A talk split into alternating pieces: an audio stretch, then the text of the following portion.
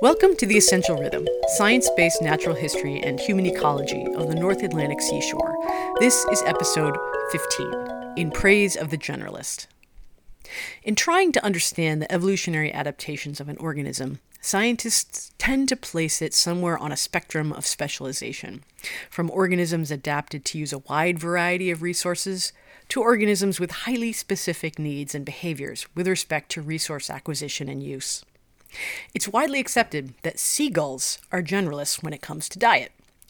One source remarked that they are perhaps the least specialized of all the seabirds, which is quite an honorific. Even as generalists, gulls are apex predators in their food web. Their diet consists of fish, marine invertebrates, terrestrial insects, earthworms, grain, eggs, chicks, and adults of birds, including their own species, small mammals, as well as trash, fishing boat waste, and sewage. Generalization doesn't only apply to their food sources, but their feeding behaviors as well. In addition to the dropping of shellfish on rocks mentioned in episode 13, gulls can plunge dive for fish just a foot or two below the surface of the water, or for benthic organisms in shallow water, forage directly on the ground at low tide, surface feed in association with deeper foraging species like whales or human fishers. Gulls take advantage of the whales driving small fish to the surface, and practice kleptoparasitism, also known as stealing food from other species. So when a seagull steals your sandwich at the beach, you've been kleptoparasitized. In terrestrial environments, seagulls employ the same kind of ground foraging you would see in the intertidal zone, and have developed an ingenious dancing technique where they stamp their feet on the ground, simulating the sound of rain, driving earthworms to the surface. There's even a population of gulls in the southern hemisphere that has learned to take bites of the skin and flesh from the backs of southern right whales when they surface to breathe. Being a generalist in terms of food resources can be a real advantage. If you aren't a picky eater, it makes it easier to find something to eat.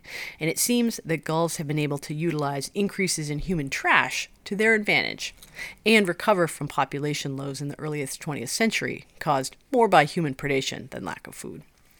Being adapted to utilize terrestrial food sources can also be a benefit, as terrestrial sources are often more predictable than sources in the open ocean or even food in the intertidal which is predictable but is inaccessible twice a day in much of many gulls' range. One question researchers have been asking for decades now is whether feeding on terrestrial resources and anthropogenic refuse has a negative impact on these birds. The idea is that they're evolved to primarily feed on marine food sources, and terrestrial and anthropogenic food might not have the most beneficial suite of nutrients, either for growth and maintenance or breeding. The flip side to this idea is that gulls have easily met nutritional requirements that can be fulfilled from a variety of sources, and that this nutritional generalization is an evolved and adaptive trait. A key metric for exploring this question is breeding success.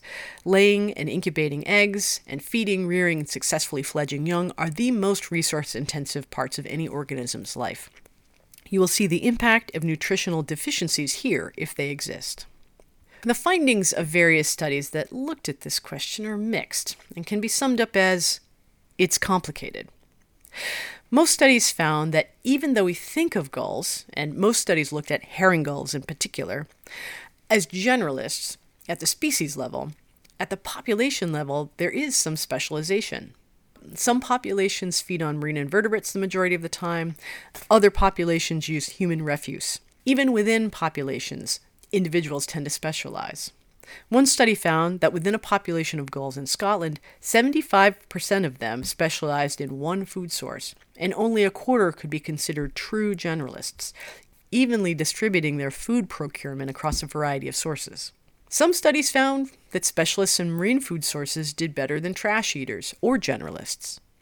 Other studies found that trash eaters did better, as trash tends to consist of high energy fat and protein food waste. Some studies found that trash eaters had thinner shells and less nutrient dense yolks, in part due to lower calcium and manganese content of trash relative to marine derived food sources. Others found differences in various stages of reproduction between marine invertebrate specialists, trash specialists, and generalist feeders, but those differences disappeared when the young fledged, which in many ways is the ultimate measure of breeding success. Which just goes to show that As with most scientific inquiries, the answer you get depends on the question you ask, and our simple broad scale questions often fail to yield clear results. That failure isn't a bad thing if it drives us forward and forces us to parse and explore nuance and drill down to different levels of scale. And we'll continue to look at the questions we ask of gulls and the answers they have for us in future episodes. This has been episode 15 of The Essential Rhythm, written and produced by me, Sarah O'Malley. The theme music is Lightstream by the artist Siddhartha, used by permission through Creative Commons. Thanks for listening and join us next week.